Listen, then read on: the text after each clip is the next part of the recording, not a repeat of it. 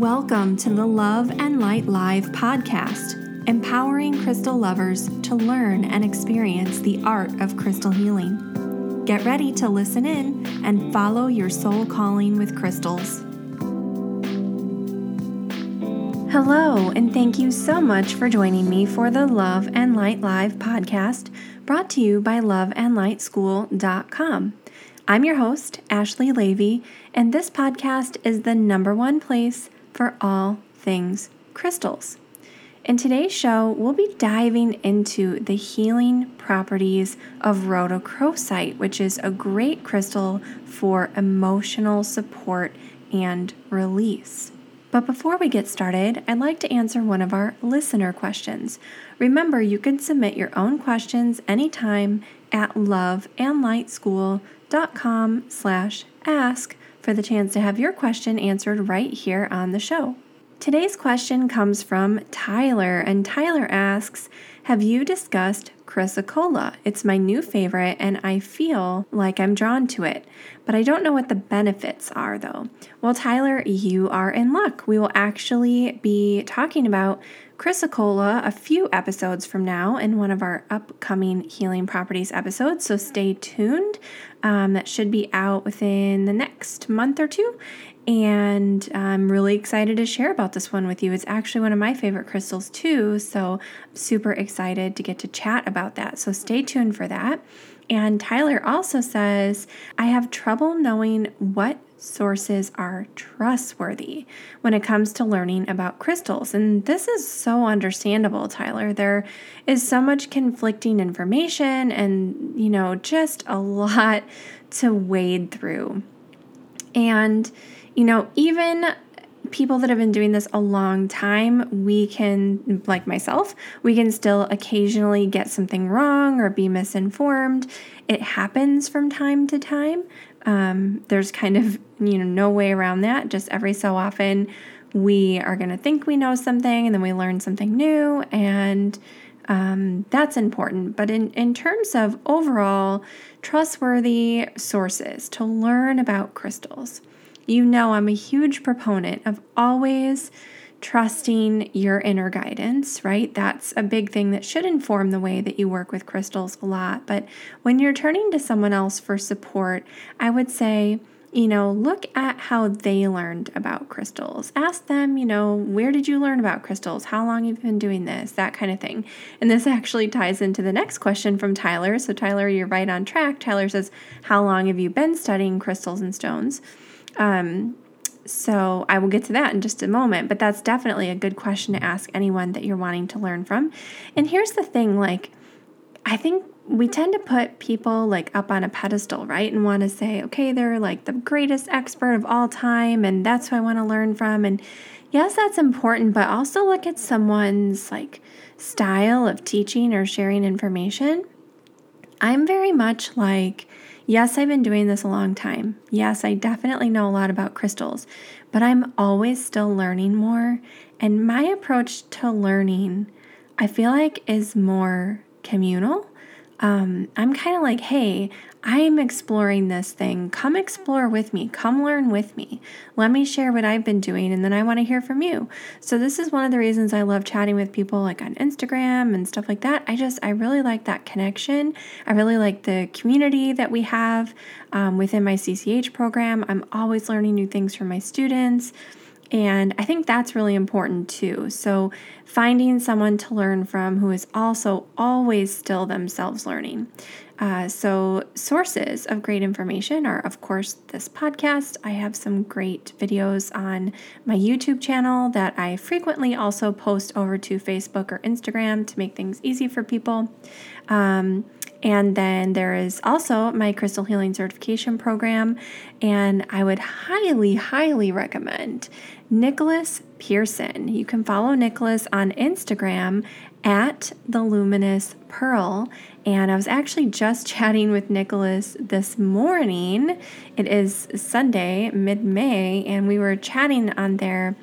Um, as as we do from time to time, and he has been doing the most phenomenal series of videos on TikTok and Instagram, all about um, common misunderstandings or blatant misinformation within the crystal community. And he's been clearing things up about some of these largely held misconceptions. And some of these are like old misconceptions that just go back, you know, a long time. And some of them are new, like TikTok trends and stuff like that, that are just not quite accurate. So uh, I would highly recommend heading over to Instagram and also giving Nicholas a follow so you can check out his amazing videos at The Luminous Pearl. And while you're there, don't forget to check out his website because he has some amazing, amazing books published as well. And I can highly recommend all of them. They're they're all phenomenally good. Um, especially his most recent book, Crystal Basics, is great if you're just starting out with crystals. Uh, and then, of course, you can find my books as well Crystals for Energy Healing and Cosmic Crystals.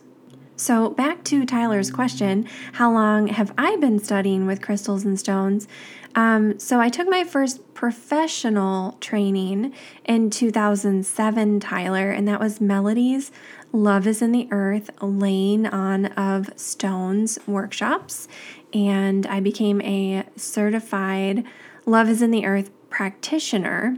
And then I went on to take my instructor training with Melody um, and some additional workshops with Melody and workshops with tons of other people like Naisha Ahsian, Judy Hall, Dael Walker, um, and countless others. I've, I've actually taken over a hundred crystal trainings. So that first professional one started in 2007. Uh, but before that, long before that, I was reading books and then when the internet became a thing, um, learning more online. And, you know, I remember the like late 90s websites about crystals that would just be like, you know, all kinds of little gifts and horrible background colors not contrasting well with text. Um, so that they were really hard to read, but all that stuff with just like lists and lists of crystals and their properties or things like that. And so, yeah, I've, I've been doing this a long time. It's something I enjoy. Um, but again, something that I don't think the learning ever really stops, just like anything that we're truly passionate about. So, Tyler, thank you so much for those questions. I really appreciate it. And I hope that was helpful. And definitely stay tuned several episodes from now for more information on Chrysocolla. The Crystal Healing Certification Program is coming soon. Want to know more? For info, free training, and to get on the list, go to crystalhealerschool.com.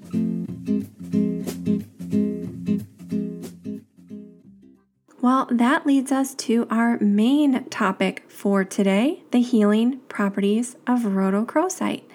Now, as you know, I always like to start these healing properties episodes with an affirmation for working with each crystal. And here's what came through for rhodochrosite. I'm going to warn you, it might seem like a strange one. It's definitely a little bit different than most of them, um, but I will explain in just a moment.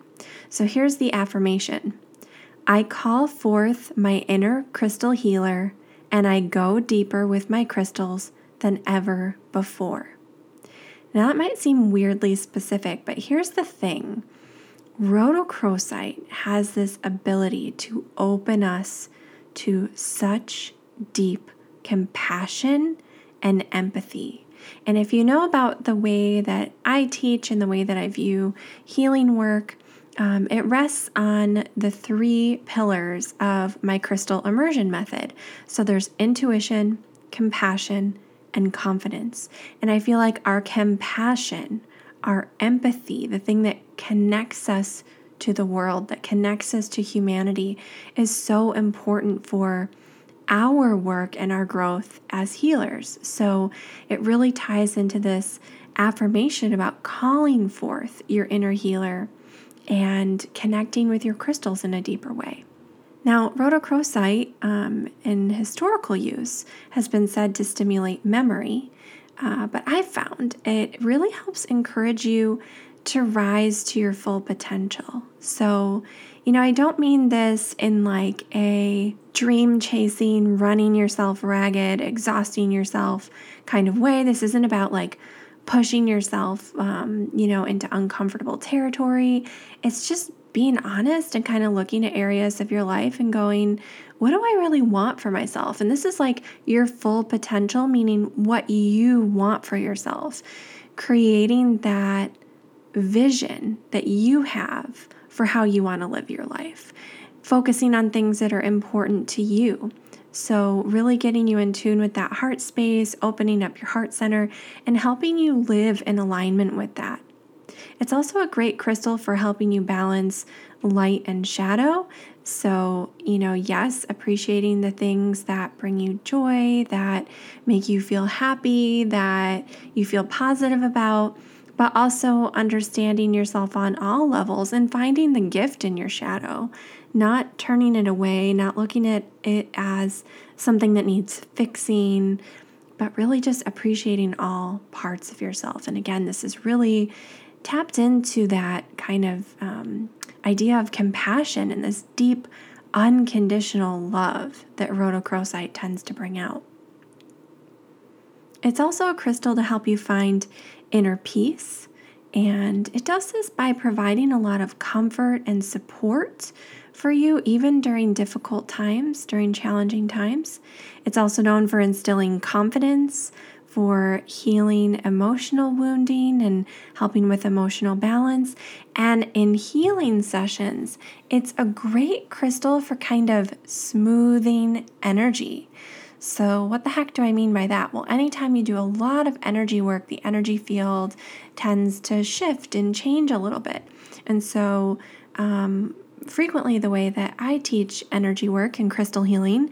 I teach my students to kind of smooth out the energy field when they're done working. And rhodochrosite, having it in the space is great, or even better, in your hands can really help with this process. And it just makes um, everything that happened during the healing session be a little bit easier for your client to integrate. Now, if you've never seen rhodochrosite, you definitely will want to look at the video that I've created for you this week. It's just a really short, real style video. Uh, it is on the blog, so loveandlightschool.com slash blog.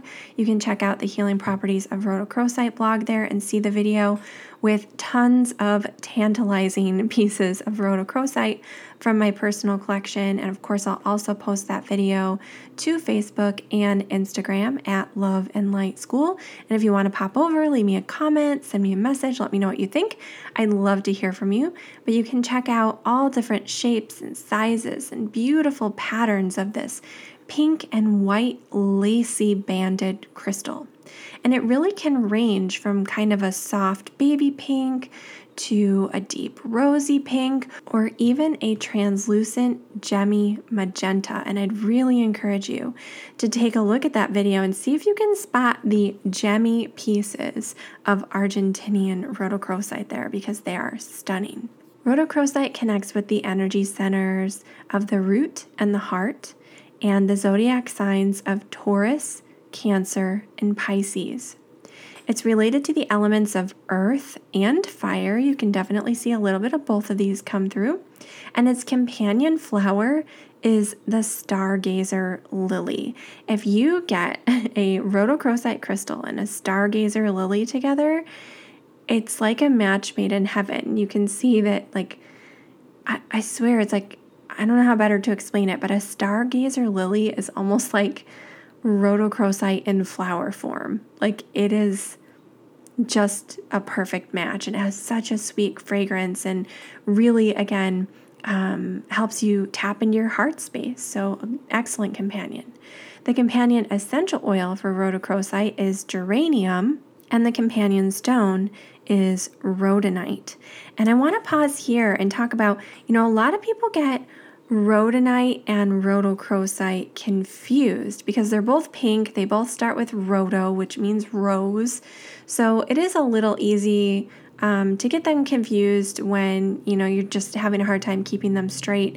But rhodochrosite has pink and white kind of lacy banding, whereas rhodonite is either solid pink or it can have um, often black veining or brown veining, or sometimes kind of gray or black mottled spots. But once you get used to seeing these two side by side, it's really easy to tell them apart. The most common origins of rhodochrosite are Argentina, China, and Colorado in the United States. And I actually have a video on my YouTube channel, and it's quite old. It's from like nine years ago, it's from 2012, and it was a video that I took while visiting. Um, the Denver Museum of Nature and Science in Colorado back in 2012. And I actually do a little video tour through the museum specimens of these rhodochrosite crystals. It's a tour of basically the Sweet Home Mine and the Alma King, which are these like really well known deposits of rhodochrosite. Um, so you can see like a recreation of the Sweet Home Mine. It is absolutely amazingly stunning to see these massive rhodochrosite crystals. And again, you'll have to forgive the quality of the video. Um, I filmed it on what I'm pretty sure was my very first iPhone, again, like nine years ago. And so you can see the size and the scale of them and the intensity of color of these super gemmy pink crystals. And they really, really are just stunning. So um, please give that a look, even though it's it's a bit old. uh, I think it's still worth checking out if you can't make it to Denver to visit that museum yourself. So in the second half of the video, I show the Alma King, which is one specific crystal that was discovered in Colorado's Sweet Home mine in about 1990, 1991 and it's the world's largest rhodochrosite crystal. So definitely give that a look. It is gorgeous. So if you want to see that video, you can just um, head over to YouTube and look for my channel, Love and Light School, and just do a search for Colorado's rhodochrosite crystals from the Denver Museum of Nature and Science. So after that little tangent, um, I did want to share a little bit more about rhodochrosite. So, like rhodonite, similar to rhodonite, the companion crystal for rhodochrosite, rhodochrosite is an ore of manganese. Now, although they're again really similar in color, you can usually tell them apart. They also have different growth habits. So, rhodochrosite um, frequently forms in kind of a stalactitic type shape, so it shows really distinctive circular banding when it's sliced. That's pretty cool. You'll see those in the video that I'm posting this week. I have a few small pieces of that. They look like a really cool, like tree ring slices, but all in pink and white. They can also take on that deep, dark, magenta, almost red, gemmy, semi translucent form. Now, if you didn't know this, another name for rhodochrosite, an older name, is Inca rose. And it's said in some historical sources that the Incan people believed it to be the petrified blood of ancestral kings and queens, and they used this stone for funerary jewelry and items. It often is found near silver ore, so sometimes you'll even see these two combined into jewelry and ornate items. Um, there are still really large quantities of rhodochrosite that were left behind in Incan silver mines even after all of these artistic pieces and adornments had been created as part of the silver mining industry. Um, it's kind of interesting. There's there are several chemical constituents in rhodochrosite that supposedly interfere with silver mining, probably with the smelting process. So in the US and Europe, rhodochrosite as a byproduct from the silver mining industry used to get tossed into the slag heap, the rubble pile, until modern rock hounds started picking it up for collector specimens and jewelry and other decorative uses because of its color. Rhodochrosite is the national stone of Argentina, where some of the very best specimens in the world come from. And in South America, it's even said that somewhere under the Andes Mountains lies a giant heart shaped piece of rhodochrosite, which beats once every 200 years. So, some really interesting mythology and lore there. So, quite an interesting crystal. And I hope that you learned a lot from the show today. Um, I'm going to skip over our trending this week segment this week since I feel like the main topic was a little bit longer than normal today. So we will pick back up with that next week. And as always, I hope that you found a lot of value in today's show. Do you feel intuitively called to work more deeply with your stones? To grow your confidence, knowledge, and connection to crystal energy beyond what you can learn on your own? Our award winning Crystal Healing Certification Program will take you from crystal lover to a confident, certified crystal healer and help you discover your soul's path and crystal purpose. Maybe you want to deepen your personal spiritual practice by connecting more deeply to your stones. Or maybe you're already working with crystals, but you want to learn some more advanced energy healing techniques. Wherever you're at on your crystal journey, the Love and Light School's CCH program can help you become the confident and intuitive crystal healer you know you could be. Are you ready to listen to the nudges from the universe and take the next steps on your crystal journey? Our CCH program is here to support you every step of the way. If you want more information about anything I discussed in this episode, you can learn more over on the website at loveandlightschool.com slash blog. And of course, if you did enjoy the show today, the biggest compliment you can give me is to leave a quick rating and a review over at loveandlightschool.com slash itunes when you leave ratings and especially reviews it helps other listeners find the show which i really appreciate this is something i just do uh, because I love it for the joy of doing it. We don't have any like, you know, paid advertisements or sponsors or anything like that. So, um, if you would take a moment to leave a review in lieu of having to listen to ads or promotions or anything like that, I'd be super, super grateful. Again, head over to loveandlightschool.com slash iTunes to share a bit about what you think about the show. And we've gotten quite a lot of really amazing reviews lately, and I'm so, so grateful. So, I wanted to give a big shout out to Candle Love, who says, Love it. I'm totally binging them all ASAP. So, thank you so much for taking the time to write a review, for leaving a five star rating. I really, really appreciate it.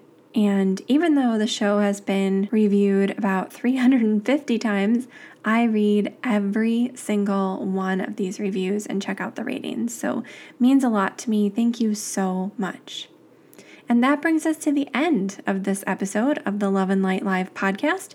I'm your host, Ashley Leavy, and I'll be back with you in our next episode.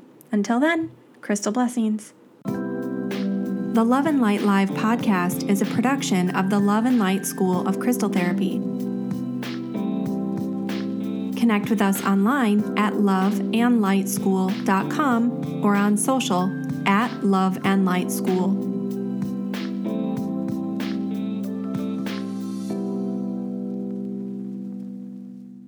The content provided on or through our website or podcast makes no claims for specific or general health or health results and should not be used to examine, diagnose, or treat any medical condition, prescribe medications, make claims for specific or general healing or health results, or as a substitute for traditional medical treatment. For medical advice, you should consult a licensed healthcare specialist. For more information, please refer to the terms of use on our website at loveandlightschool.com.